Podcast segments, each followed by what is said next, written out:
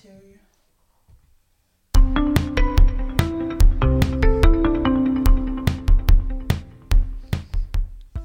Hello, fabulous football people. Wait a minute, and soccer people too. Whatever. Get over it, Bob and Gerald. We are trying to introduce our podcast. Hi, guys, this is Steve, and welcome to the amazing podcast Sportiola. This is your four main mans. Bob, But- Gerald, Steve! and myself, Jimmy, but everyone calls me Little Jim. We are comparing soccer. and AFL elements, of course. I was going to say that. Take a chill pill. Yeah, Bob. Shut your dang mouth. Actually, I was trying to say that to both of you. Our first topic for today is about the clothing both soccer players and football players wear. Secondly, we will be talking about what being a good teammate is like. Thirdly, we will be talking about the rules of soccer and football. And finally, the positions of both these sports. And welcome to our fabulous podcast, Sportiology. To begin the questions, I'm going to ask Bob what you wear in soccer. If I remember properly, in soccer we wear normal size shorts with your number on the left hand side. We have a jersey with our number on the back. We we have long socks that go up to our knees. We wear shin pads under our socks to protect our shins. Forgot to put my shin pads on and my coach got a bit angry. And we we also wear soccer boots with uh, with studs. I remember when I got my first my, when my first set of clothes. I was very excited to wear them to, to my next training again. Hey, little Jim, do you wear the same soccer players? No, we do not wear the same soccer players because we do not wear shin pads, but we wear mouth guards. Footy players wear all sorts of clothing like footy boots, and we wear jerseys with our team logo on it. We also wear team shorts. The shorts have a HFL sign on them that represents Hills Football League. I remember when my jersey split when I got tackled, and my teammate said, Nice clothes. Steve, do you congratulate your teammates after they do something good? We celebrate people's doing well, like scoring goals and getting really good assists. We celebrate winning a goal by saying good game to the other team for their hard work. I remember the first time I won a game. I was so excited because of how important it was to me.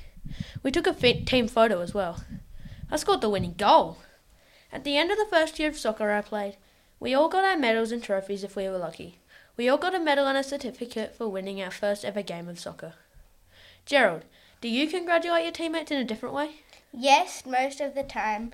We run up to them and say good goal or good play. If you're on the sideline, you usually clap and give them a pat on the back.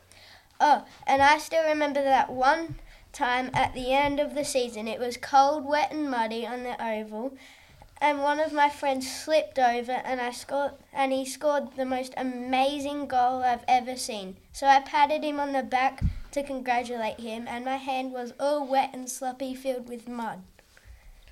Steve, can you can, can you tackle people to the ground in soccer? You can tackle people to the ground, but depending on how you tackle, you can hurt someone and get pulled out of the game. Tackling for soccer, you have to use your legs instead of your arms like in footy. You can get a red card or a yellow card from tackling and hurting others. A yellow card is like a warning card, and you get it and you get it if you do a tackle that can hurt someone. If you get two yellow cards, you get a red card. A red card basically means that you cannot play the game because you do a dangerous tackle that can potentially injure someone really badly. I've never got a red, red or yellow card.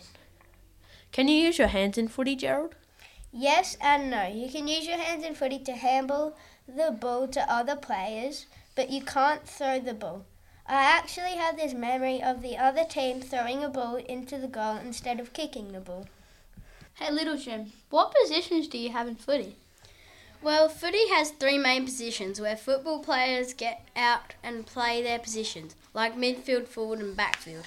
There are other positions of the footy field, and there are 18 role positions like ruckman, wing, back pocket, and forward pocket, and much more. Footy is a fun and awesome game.